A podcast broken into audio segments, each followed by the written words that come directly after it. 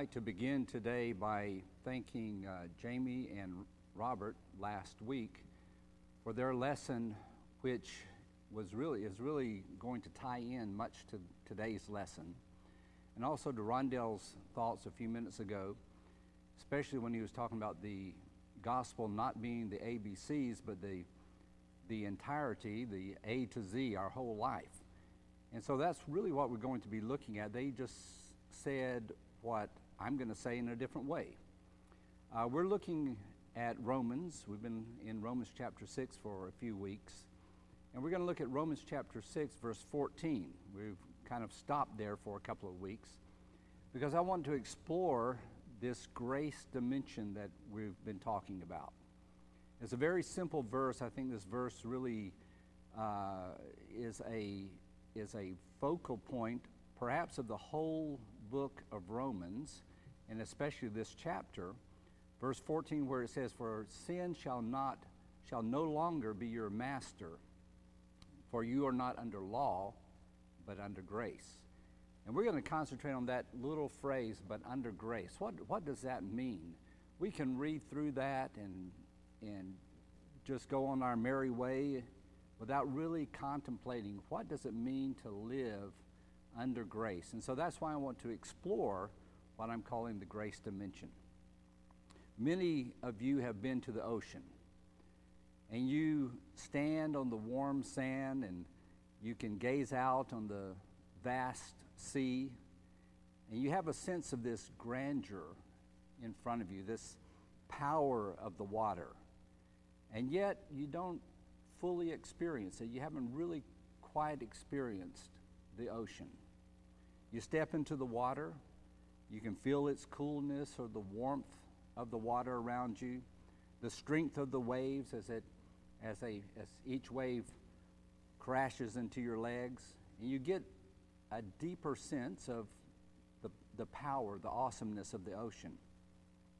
And those who have a knowledge of and the courage to swim out into the ocean and get beyond the shallows and more into the depths.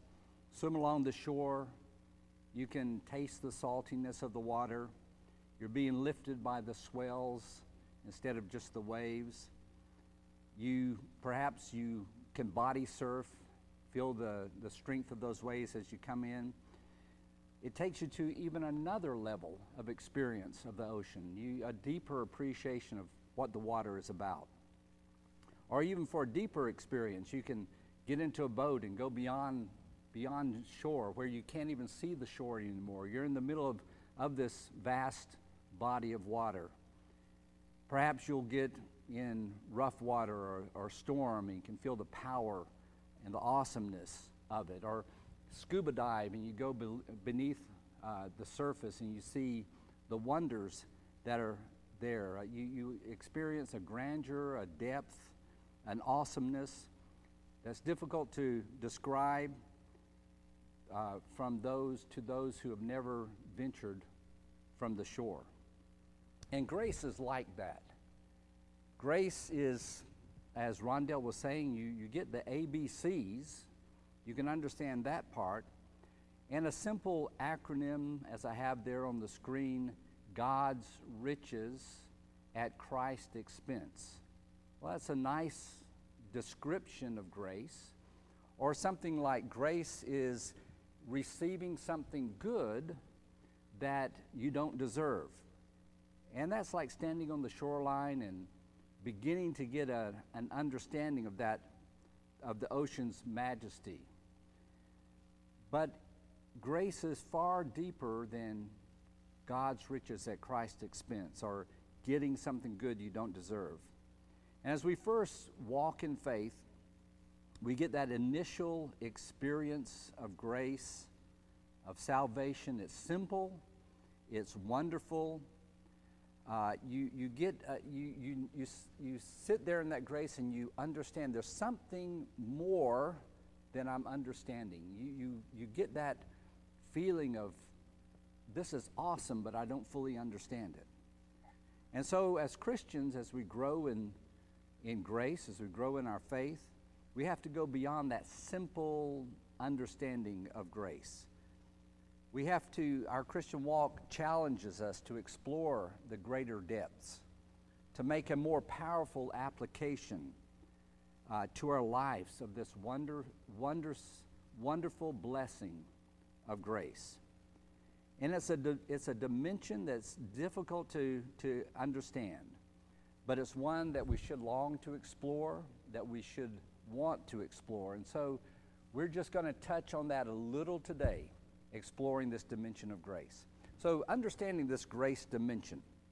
Last week, I, uh, two weeks ago, last lesson, I described this under grace as being in a new dimension. And it's called several things. It's called in, as you read through the Bible, this grace dimension is called in Christ. It's called uh, united with Christ, uh, in his death, in the heavenly realms, alive to God, a new life, born anew, slaves of righteousness, freed from sin. All these and there's many more descriptions of this dimension that we have a difficult time understanding. And I, I gave you the illustration of, of the book uh, by Edwin Abbott. He wrote this in the late 1800s um, of flatland, of two dimensional creatures who were introduced to a third dimension, and they had a difficult time understanding what this third dimension is.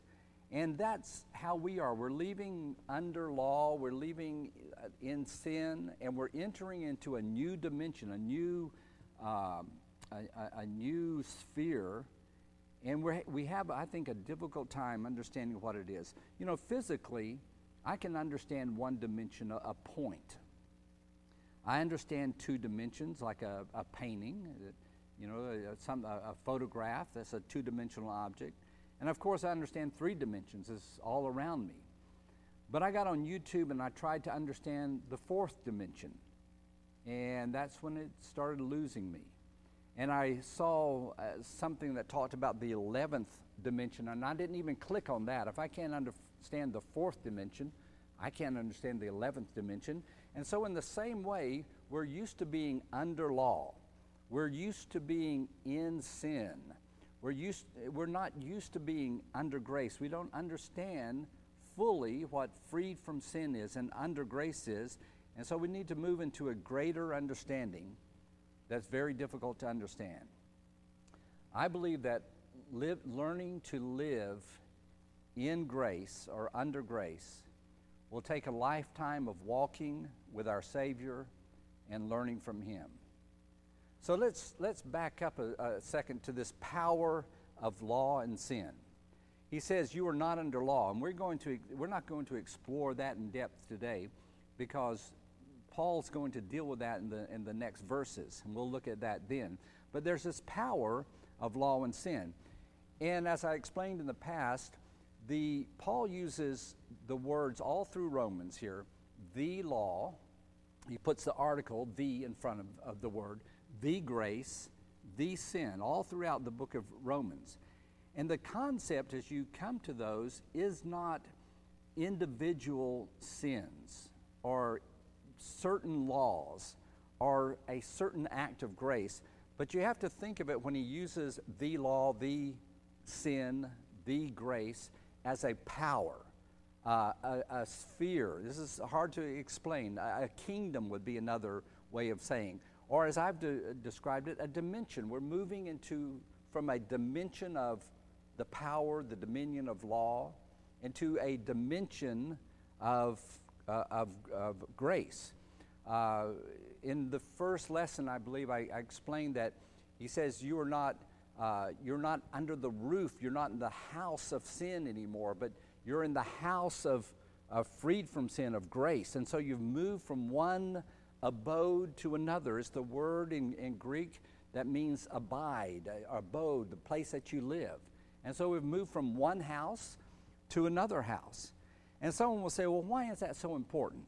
Why is it important that you make that distinction? Well, the simple answer to that is this God makes the distinction.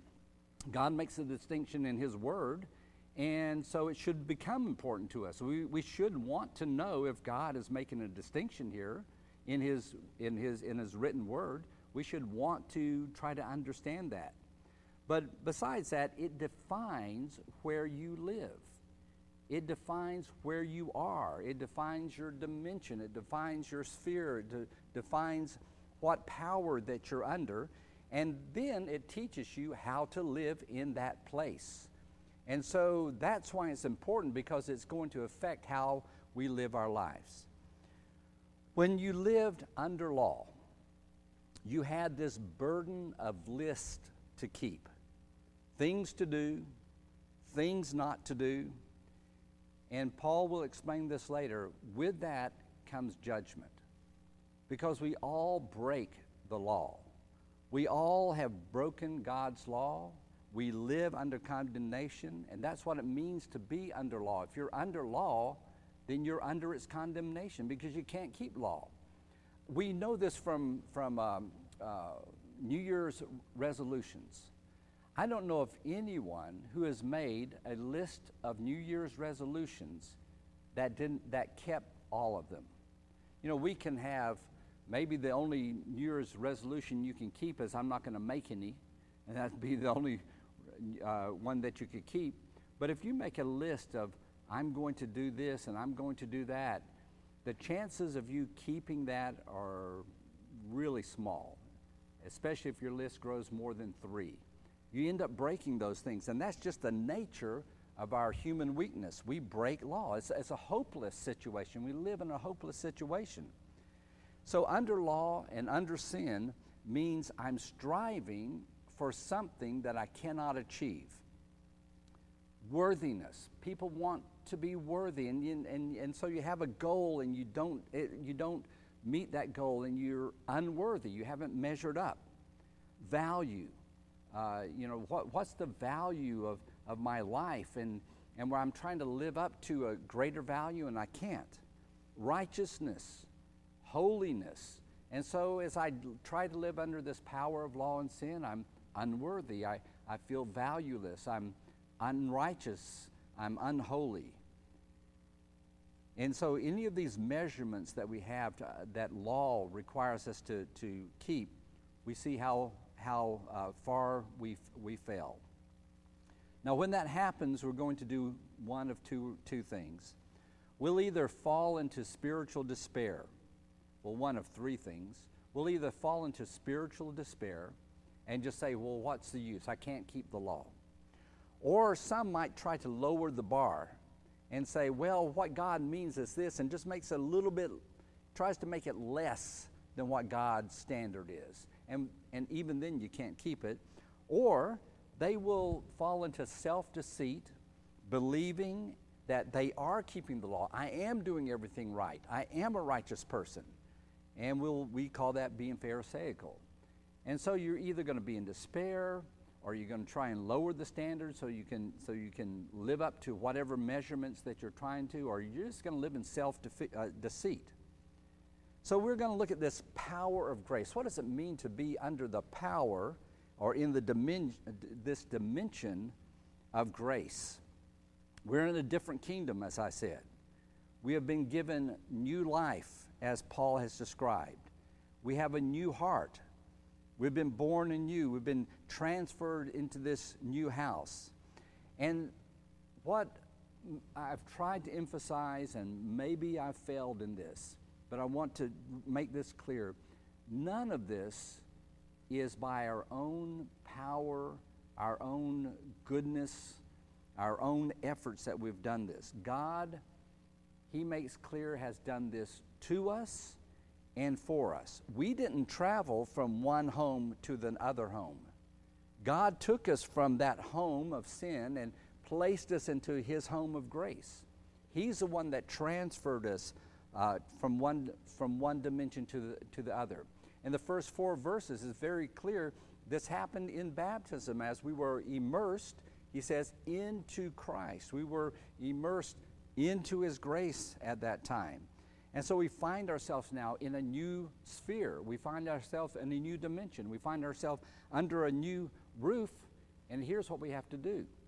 Now that we're here, we have to learn how to live that way. What does our new home look like?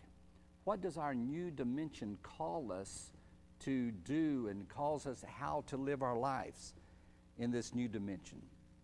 Dimension, uh, grace means simply we have been pardoned. Our sins have been pardoned. We're all guilty of sin. We're worthy of living separated from God. We all walked away from God in our sins, and our problem is we can't find our way back. And that's why the Bible calls this condition lost. Rondell referred to the, the, these people who are writing. These are lost people. They're trying to find meaning in their life. Some are showing up from out of town, I understand, and participating in looting and rioting. Why are they doing that? They're trying to find their own meaning in life. They're trying to find something that they're, they're missing, and they, they, they'll never find it without God. They're lost people. And so living under grace means that we live under this decree of pardoned.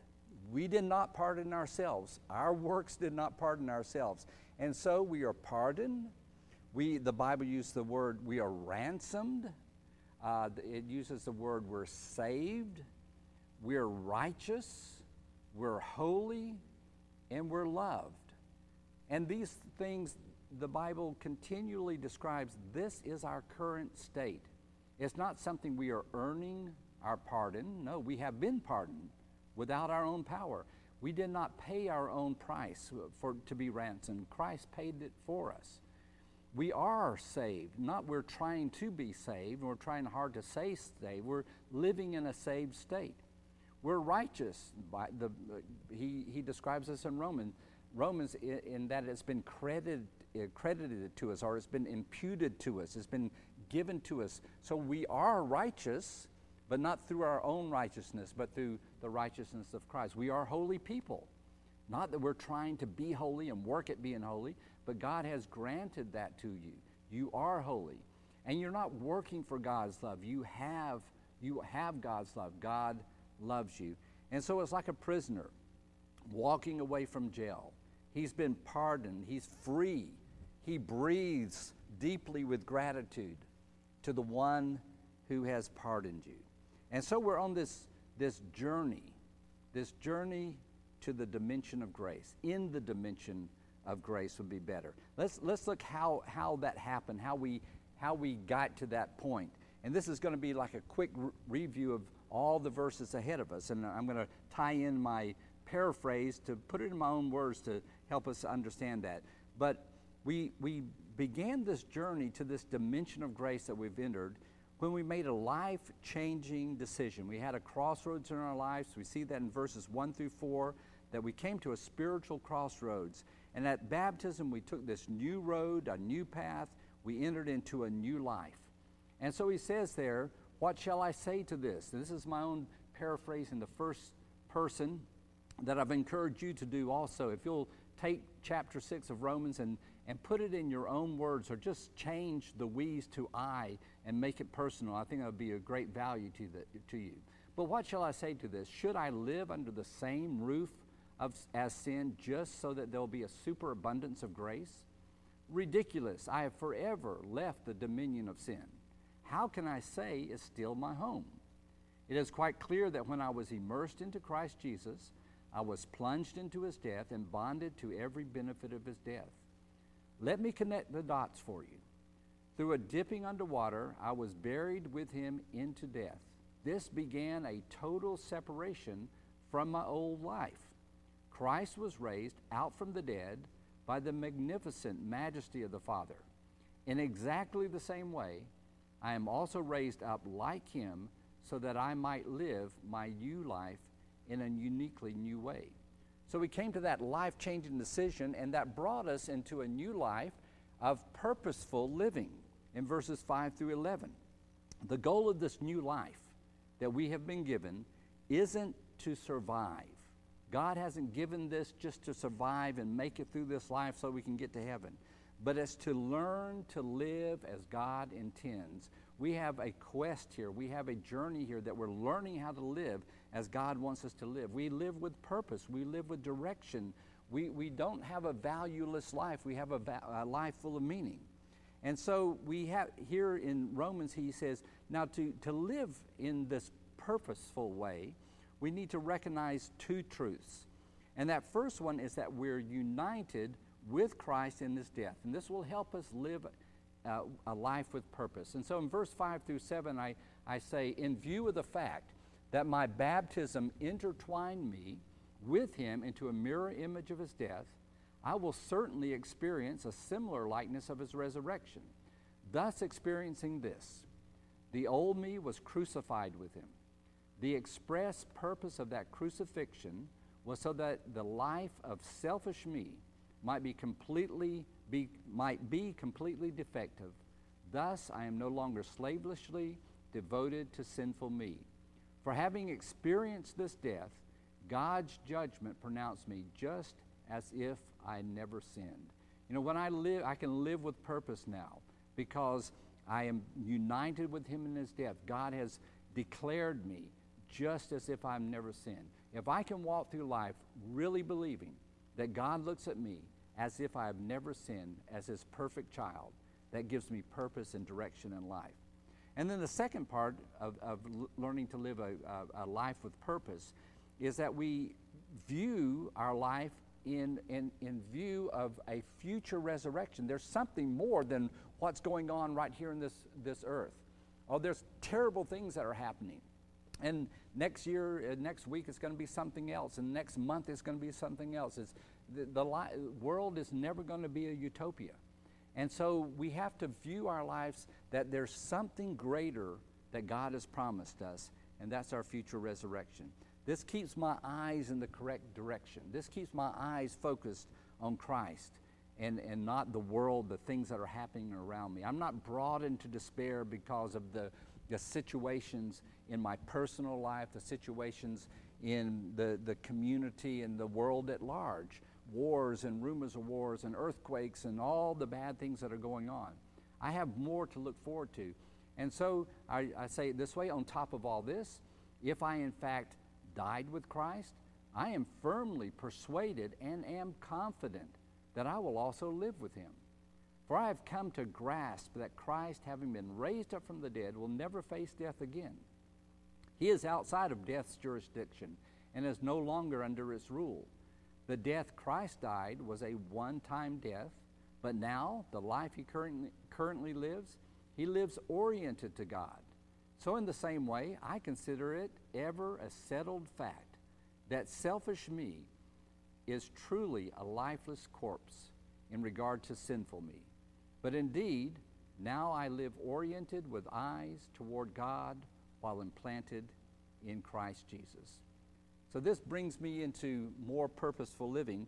But then we get into practical grace in the next two verses, verses 12 and 13. We have to change the way we think about sin, of sin being this power behind all the sins we commit. There's a power behind all the sins we commit.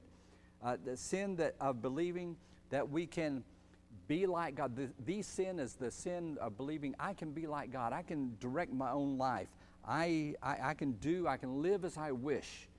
And many people have lived that. We've all lived that life to uh, certain degrees. And we find the, the, uh, the, the end of that road often is misery. We don't listen to the call of the sin anymore. We don't offer our personality up to sin's ways, but rather we offer ourselves, our personalities, our character to God. Verses 12 and 13. This is how it all comes together. I must not allow for any possibility for sinful me to be king and pay attention and comply to the urges and feelings and passionate longings of my physical body. Neither will I keep on pampering any part of my personality, using it as a weapon or excuse toward hurtful living, centered in sinful me. Rather, I will yield myself to God just as if I was snatched out of death to living. My whole personality as a tool of right conduct oriented toward God. And so we have this, now we see we have this change, this change of masters. And we see this in this last verse that we're looking at. Sin's no longer our master. That word master there, uh, or rule in some translations, uh, is the word Lord. Sin is no longer our Lord. Why is he no longer our Lord? Well, simply because we, as Christians, we will say Christ is our Lord, Jesus is our Lord. Of course. So sin is no longer our Lord. We're free from sin.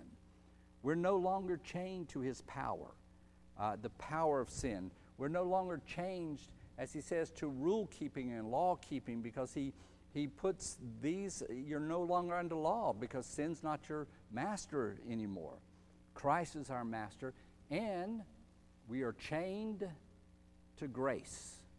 We're still in chains. Later on, he's going to still say we're, we're slaves, but our chains is, are no longer the law. Our change, change, change, not change, chains is grace. Um, this is the new dimension we're in. This is the grace dimension. And so he says, so we say, because of this, it rules out as a fact that no sin of any sort will ever dominate me. For I am in no way under the rule of any kind of law. I am subject to the power of God's kindness, love, and blessing. It's a hard word to translate, grace. So I translate it kindness. Yes, it's part of that. It's love, it's blessing, it's, it's far more than that. So you're sitting there and say, okay, we'll get to the practical part. What does grace living look like in a practical way? You know, just, just make the list for me. Just give me the list of how to live in grace, the, what grace dimensions looks like. And here's the thing I can't do that. If I gave you a list of how to live in grace, I would be giving you a law. But that's how we think. We want the list. We want the five things to do to live in grace. We want the 10 things to do to live in grace. But that's the opposite of grace when you live according to this list. Over in 2 Peter chapter 3 verse 1, he's uh, 3 verse 18. It's the last verse of that letter. And he ends it this way. He says, "Grow in the grace and knowledge of our Lord and Savior." We need to grow in His grace. It's something that you can't you can't make a list of it. It's it's a growth process. It's you you, you see where it goes. I have a little garden. And, and, it's flourishing right now. I, I, I love just to go out there and look at it. I have some lettuce and I have some kale and I, I have some collards and some tomatoes and some herbs there. And I'm watching these plants change, and I can't predict which way they're going to go and which, how the limbs are going to grow out, the, how the vines are going to grow from the tomatoes. It's a growth process, and everything looks different. Every, he- every head of lettuce is different from the other. Oh, they have some similarities, but they're different. And that's what grace is like. This is, this is why it's difficult to describe, it's difficult to learn uh, what grace means. So it's something we grow in. But it begins by we need Grace means that we we learn how to think. If you've been a part of the Central family for the last 14 and almost a half years, I've said this over and over. Christians learn how to think. That's part of our calling. We don't just go with the flow of, of, of the world. We don't go with the flow of whatever is the fad of the day we have to learn how to think, how to use our minds. And so in 1 Corinthians chapter 2 verse 16, he says uh, for instance there he says, "We have the mind of, of Christ." Paul is saying we're, we're, we have learned to, or we are learning or have learned to think like Christ. Or he says in Philippians chapter 2, verse uh, 5, he says, um, uh, Have this mind in you that is the same as in Christ Jesus. And then he describes this mindset of Jesus and he says, I want you to have that kind of mind. I want you to learn to, to think in, the, in this way. So we have to learn to begin uh, this grace walk is learning to think on our own. Don't just listen to what the preacher says. Don't listen to just what the elders say. Don't listen to what a teacher says or whoever. Listen but then discern what they're saying through the scriptures. Just as I'm speaking to you, you need to be looking at the scriptures and discerning and, and thinking it through for yourself and applying it to your, to your own life, learning how to think. And then part of this grace dimension, and another practical thing is you have to understand, again, that you're under a power. You're under a power, and you have to learn to live that way. Listen carefully. Grace does not mean I'm free to think as I wish and do as I wish. That's a misunderstanding of grace. A lot of people say, well, if you don't have the law and you just give people grace, they'll do whatever they want. They'll fall back into sin. But grace does not mean I'm free to think the way I want to think. It does not mean I'm free to do as I wish to do, that God's going to save me because I can, no matter what I do. That's not grace. Under grace, I'm under this power, I'm in this dimension, and it means that I am subject, I am in a slavery to think as Christ thinks, to do as Christ would have me do. Over in Ephesians chapter 5, he says, Find out what pleases the Lord. And that find out doesn't mean just reading it in the Bible. Of course, it begins here, but it means put it to the pra- put it to practice and put it to the test. When the Bible tells us to do something, test it, try it, and you'll find out that this is what pleases the Lord. And it's interesting in that verse, and we don't have time to, to look at that whole section, but in chapter 5, verse 17, and chapter 4, verse 17, and that whole section there, he, he's saying there, you're learning to change the attitude of your mind. You're learning to apply God's goodness and His righteousness and, His holiness in your life. And He doesn't say by doing these things, He says, you find out what that means. You find out how that works. And the next way we do this is, is we live a continued transform, uh, uh, in a, a continual transforming of our lives, a transformation of our lives. This is another practical way of how we put grace into action and how we live in this grace dimension. Chapter 12 of Romans, verse 2 says, Renew your mind. You, you, you renew your mind. You're studying God's Word. You're looking at God's Word. You're renewing the way you think. You're, you continually do this. It's not just one time, but it's a continual thing that you do every day of your lives. And then he says, Then you'll find out what is good and pleasing and acceptable to God.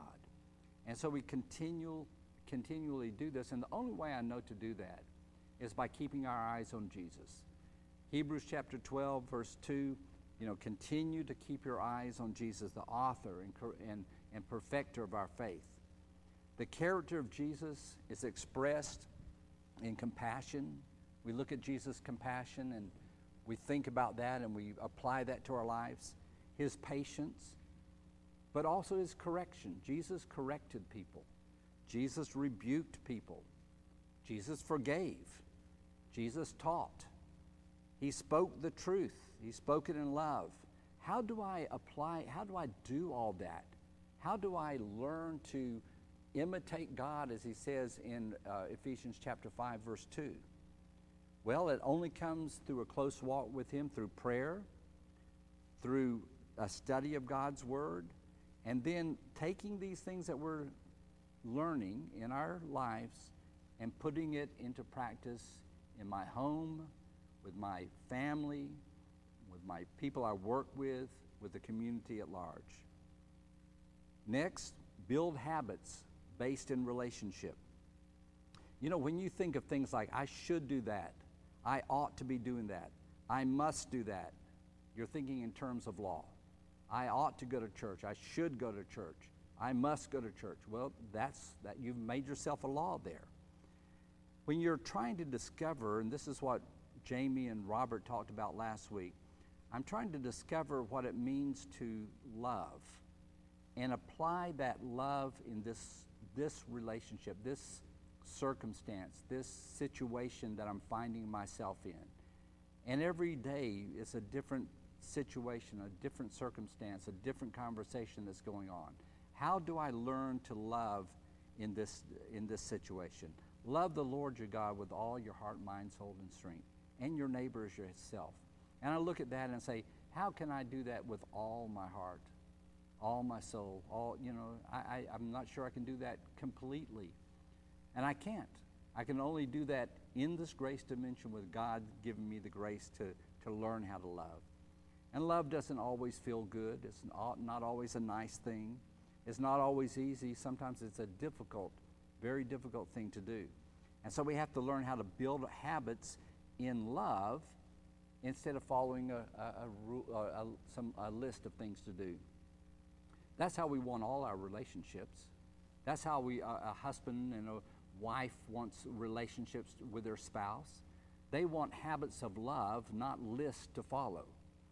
And so if I'm just going down a list of these are the things that show love, I'll wash the dishes each day, I'll, I'll uh, make up the bed, I'll, I'll say I love you, I'll you know, give you a kiss once a day, you know. There's no love there. It's following a list. And we all understand that. But if these things come naturally because we love one another, we build these good habits that the Bible tells us to do that, that, that, that uh, are, are based in love and not list. And last, learn to give what you've been given. Learn to give what you've been given. Matthew chapter 10, verse 8, Jesus sends out the 70, and he says, You know, you've, you've been given freely, so you give freely. And that's a great attitude to have. What have we been given? We've been given so much, and we could spend a long, long time just looking at the things we've been given. So give that back. Uh, over in Colossians chapter 3, verse 13 says, Forgive as the Lord forgave you. You've been forgiven, so learn to forgive others. You've been treated with grace, so learn how to treat others with grace. You know, I suspect that some are uncomfortable at this practical list. It's not a list of practical things to do. And it's not. Because grace is not a list, it's a way of life. It's transforming. It takes thought, it takes work, it takes courage, it takes strength, it takes power that is not yours that is God's. And that's why the Bible often calls it a walk. Even here in Romans chapter 10, he, he talks about live, uh, the word uh, live a new life is walk in a new life. And walking is what? Exploring, learning, being amazed at the things around you. And that's what grace is. We're walking through life, we're walking in God's grace, we're learning what this means. You have to rely on God's grace in order to live in God's grace. It's not what you do, it's who you lean on, who you rely on. And you find that as you study God's Word. It's more than being a nice person, it encompasses a tough but gentle love, a strength that will require you to lean heavily on your Lord, a growing knowledge of who God is and who you are in Christ and applying that to every person that you come in conflict, contact with. How can a two dimensional church become a three dimensional church? What does that look like in the body, in the church? Are we, as a body here at Central, I know we're not meeting together, but we will soon, are we relating to one another in a two dimensional way, or a three dimensional way? And the answer is yes, both. We do both. But the only way that we can become a three dimensional church, a grace dimensional church, is for each person, each Christian, to learn what it means to live in, and grow in, in the grace of God. And especially those of us who teach and lead, uh, if we become the grace oriented people that we need to be, if we're so immersed in our relationship with God that it becomes, it becomes the norm, the habit to think grace instead of law, then we'll have the power to live in the grace of God. God bless us all as we attempt to, and not as we attempt, as we lean on the Lord and let Him guide us through this dimension of grace.